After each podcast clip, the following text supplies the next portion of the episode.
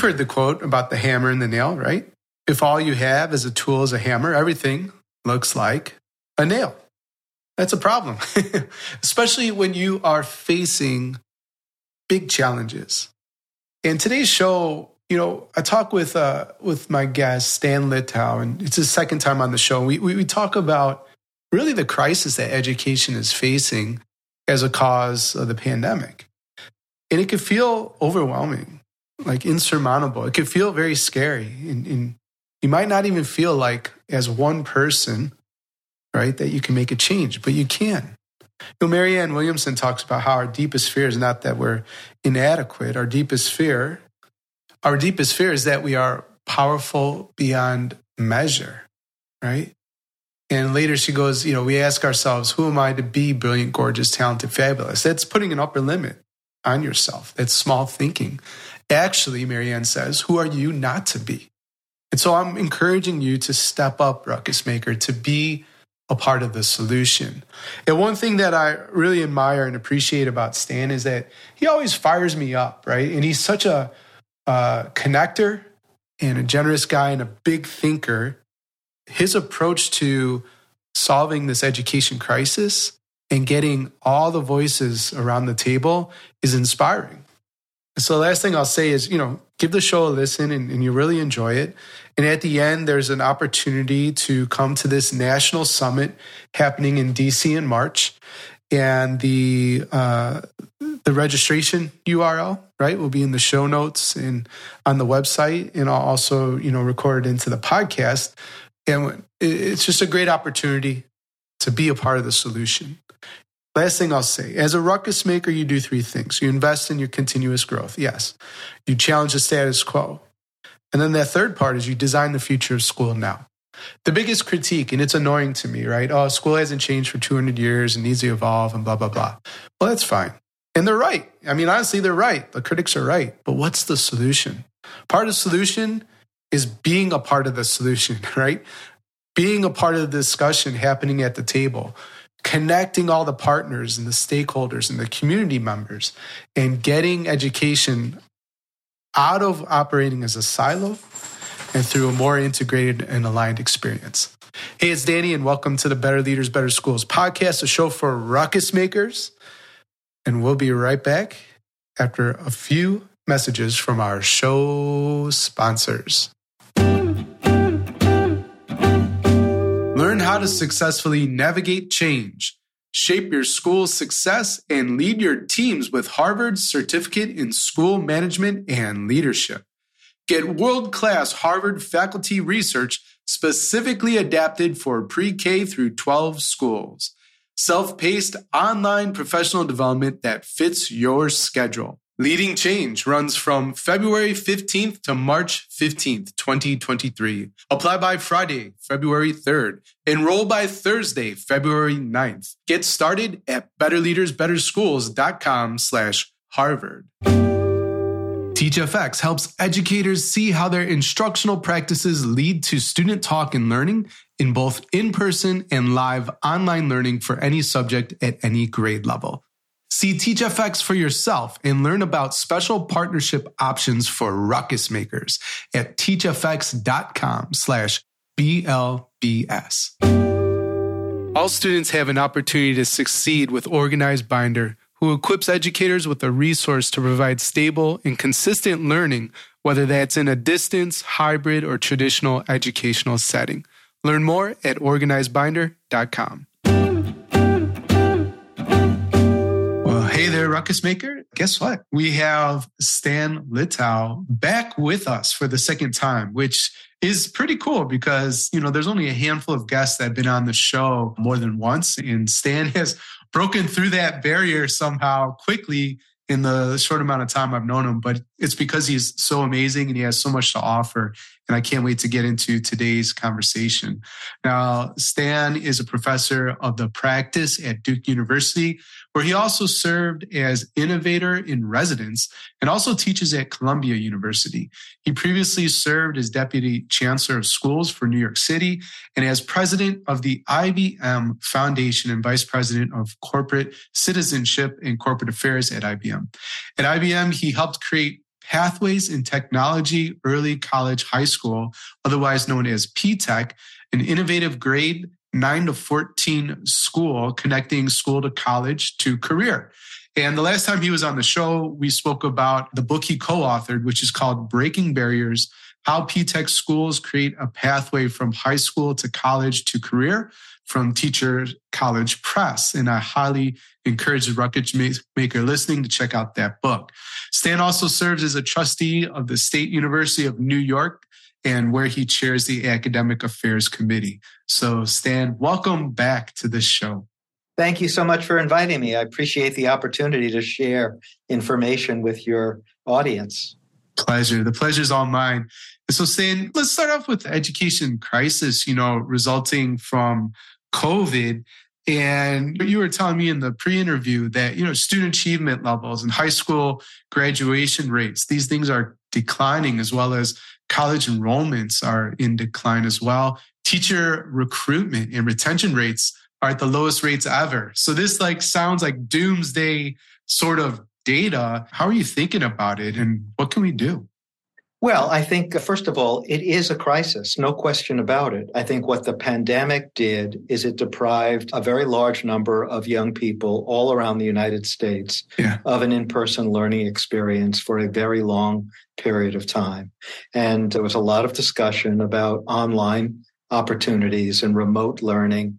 And that kind of an opportunity really, apart from large numbers of young people not having broadband and not having devices, what they were participating in was nothing like what an in-person learning experience is like. As a consequence, large numbers of young people have seen their achievement levels decline. And the decline has been largest for low income students of color, students who did not have the supports at home. We also saw an increase in mental health and social services issues that affected large numbers of young people. So we saw this big decline in student achievement level.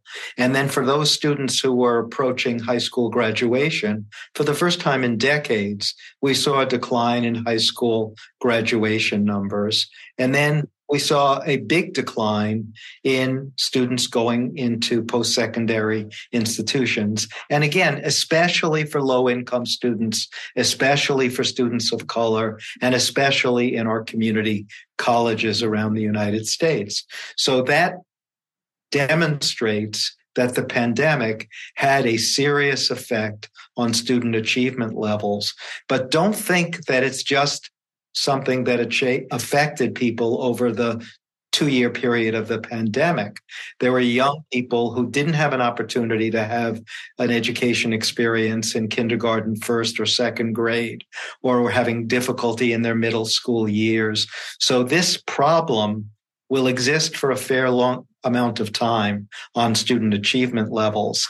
And then you mentioned add to it the fact that a very large number of teachers are thinking of leaving the profession before their retirement age. And a lot of it has to do with the pressures yeah. of their teaching experience, the change in the population, the increase in the mental health problems.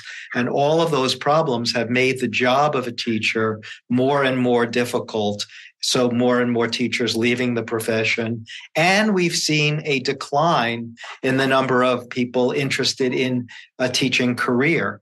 So all of these things put together are a perfect storm. Mm-hmm. And it really requires us to seriously address these issues in a very serious way. And we know that there was a small amount of resources that were added so that school districts could cope with the pandemic. On the other hand, over the longer period of time, we're going to th- have to think about more uh, reform efforts that are going to have, have an opportunity to address the mental health challenge, address the achievement issues, address the problem of teacher retention, teacher recruitment, and do it in a way that is integrated and coordinated. And one of the things that I really very much believe in is that our systems are very siloed. Mm-hmm. So our K to 12 system, and then we send people into post secondary. But we're not two separate systems. They need to be integrated. Yeah. And the opportunity for employment is something that we really have to discuss because, as you probably know, employers all around the United States are talking about the difficulty that they're having in finding employees who have the skills to connect Mm-hmm. to the jobs that are available in the workplace now. And they're in areas where there's real opportunity, whether it's technology or healthcare in a variety of different areas. We need young people with the right skill set. So we need to connect these institutions, K to 12, post secondary, the employer community in a pathway from school to college to career. Right. And so I'm curious what you might say to the ruckus maker listening, right? Because he or she, they're most likely a principal in a school, maybe AP, maybe instructional lead, something like that. But the majority majority of listeners for sure, either a principal or assistant principal. And what you're talking about to me is like systemic change, right? And you're talking about, okay, the high school connected to post secondary, connected to jobs. And this, it could I'm anticipating it could feel overwhelming for the ruckus maker listening.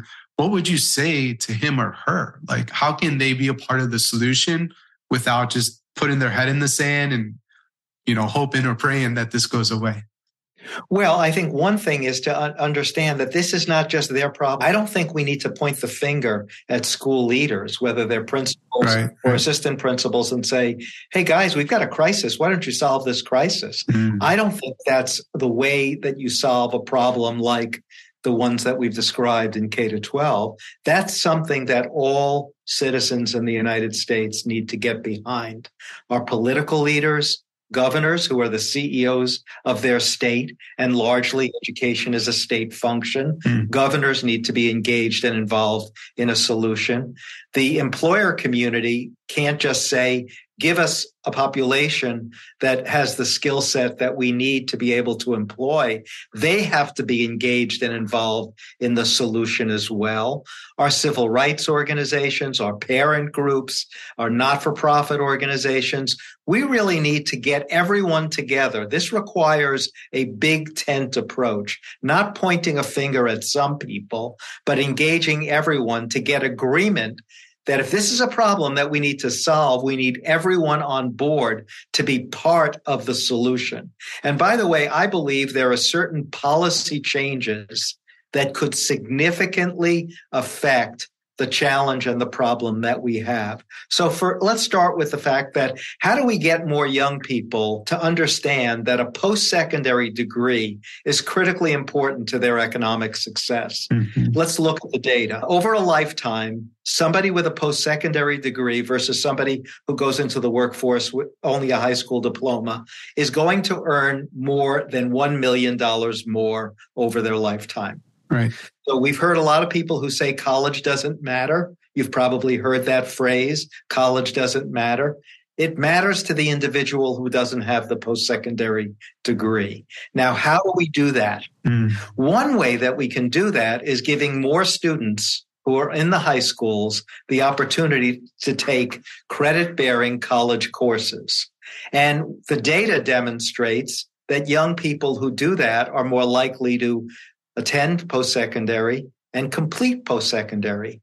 There was a recent white paper that was done about the crisis in community college enrollment across 100 community colleges in California. And it demonstrated that the only thing that led to increase enrollment in college was early college opportunities. Hmm. And that demonstrated an opportunity to expose young people to credit bearing college courses while they're on the high school register.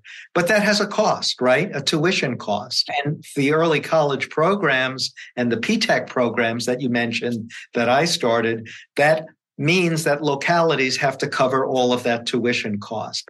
If students taking their college courses while on the high school register were eligible for financial support under a Pell Grant, that would give the opportunity for tens of thousands of young people to take their college courses with the federal government paying for it with a Pell Grant, just like they do for students who are on the college register. Right. That would be an easy change that would benefit tens of thousands of young people all across the country and address the college enrollment challenge. Yeah. The second thing is we have large numbers of young people, perhaps who have not been exposed to the workplace.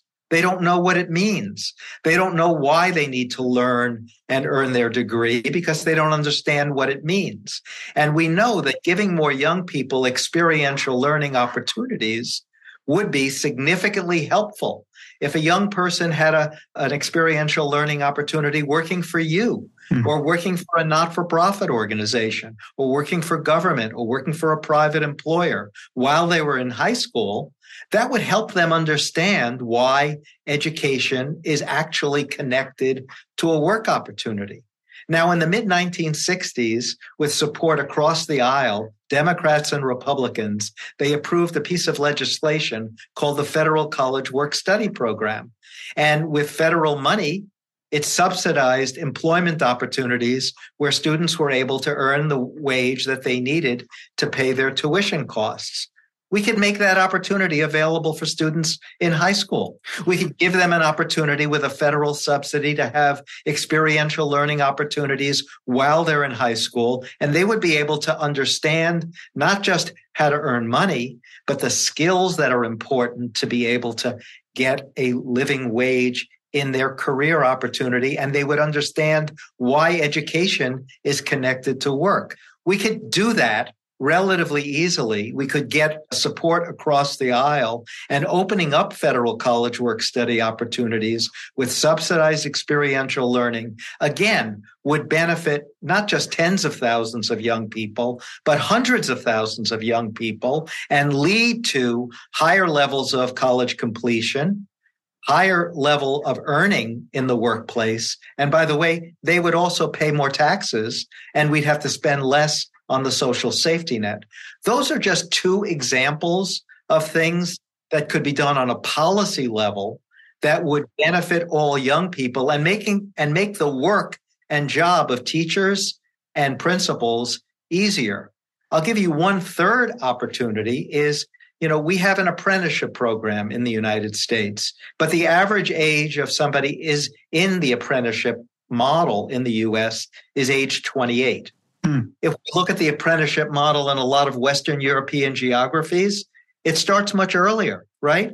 So you give the opportunity for more young people to meld work and learning together as part of an apprentice opportunity. We don't do that in the United States, but we could. And it would have the support of the employer community. It would have the support of labor unions. It would have support across the aisle. And those are just three examples. Now, if we could get all American citizens together to say, we've got a crisis, and we know when we've had crises in other industries, just recently the crisis in the chip industry has led to the passage mm-hmm. of federal legislation to support uh, microchips. When we thought we had a problem in the 2008, 2009 that the automobile industry was going to tank, we came up with a solution. Our education industry is in a crisis.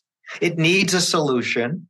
We, we don't need to wring our hands. We can come up with the kinds of policy changes that I've talked about. And with those things enacted, and the federal kinds of support filtering down to the local level, we can make the job of principals and teachers a lot easier. Imagine if students had the support to take college courses, experiential learning, apprenticeship programs. It would alleviate a lot of the challenges that are currently put on our schools and it would allow them to use their resources in a way that would re- lead to higher achievement levels and a population that could move into the workforce and take the kinds of jobs that are in high demand. Right. Yeah. You know, and I think that would at least address some of the issues with retention too, right? By alleviating some of that stress. What you're talking about when it comes to policy or the experience that the student has connecting the dots from their what they're doing in school to college to the workforce I, I, that makes me just think of alignment right? Everything's aligned integrated was a word that you used quite a bit. And uh, believe it or not there's some people who might not have heard our first episode you know? Shame on them but welcome to the show. And uh, if you want to you know i want to invite you stan to maybe just give a quick overview of, of p-tech or maybe describe some of the things that makes that program unique so that students do have that aligned integrated experience because it really is very interesting and powerful what you've created well, it is a redesign of the high school model to create instead of grade 9 to 12 high school, a grade 9 through 14 high school community college, where a student begins in grade 9. They have an opportunity to take their high school classes, their college classes through dual enrollment.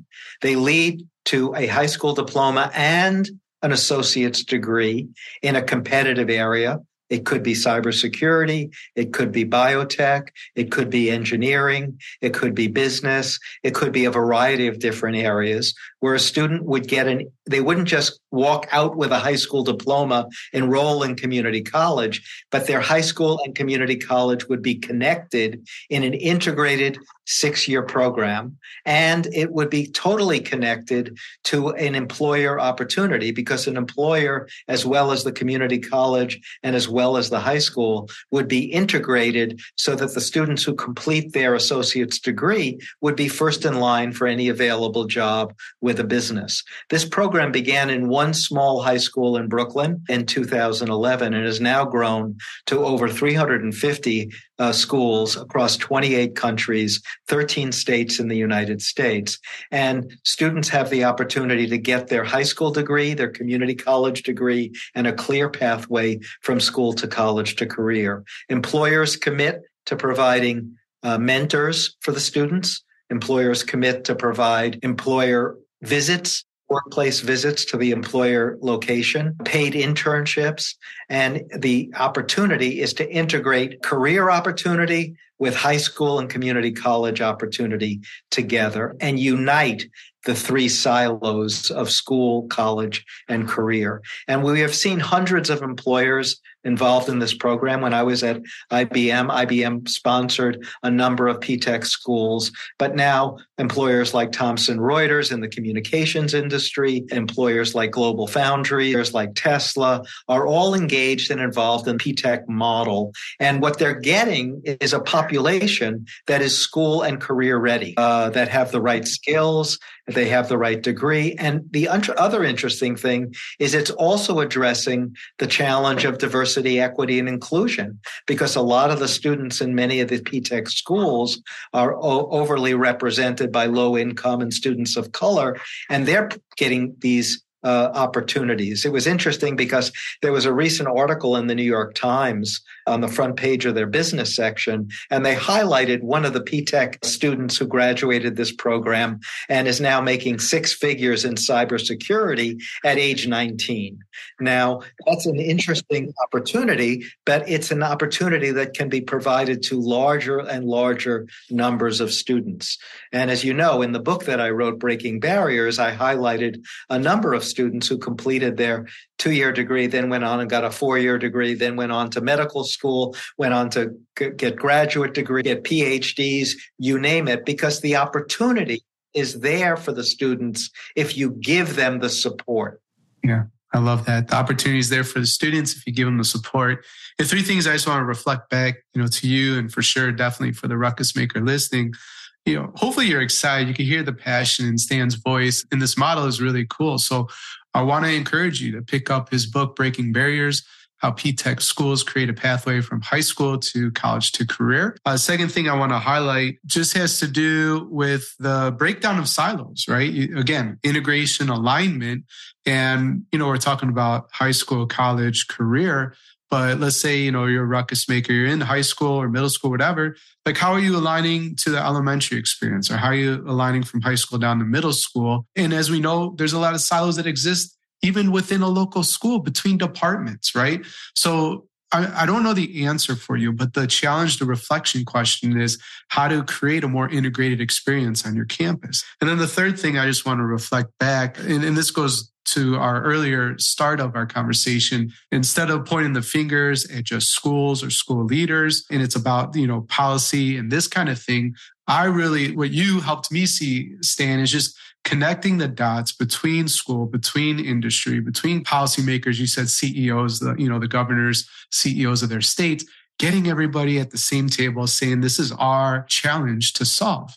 And so for the ruckus maker listening, how are you bringing all your stakeholders to the table as well, just to, to build a better experience, you know, for the students you serve. So yeah, thank you for that high level summary and overview of the PTech experience. Uh, anything you want to add?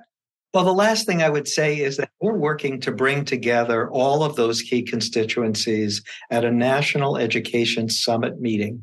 We're scheduled it this March in Washington, D.C.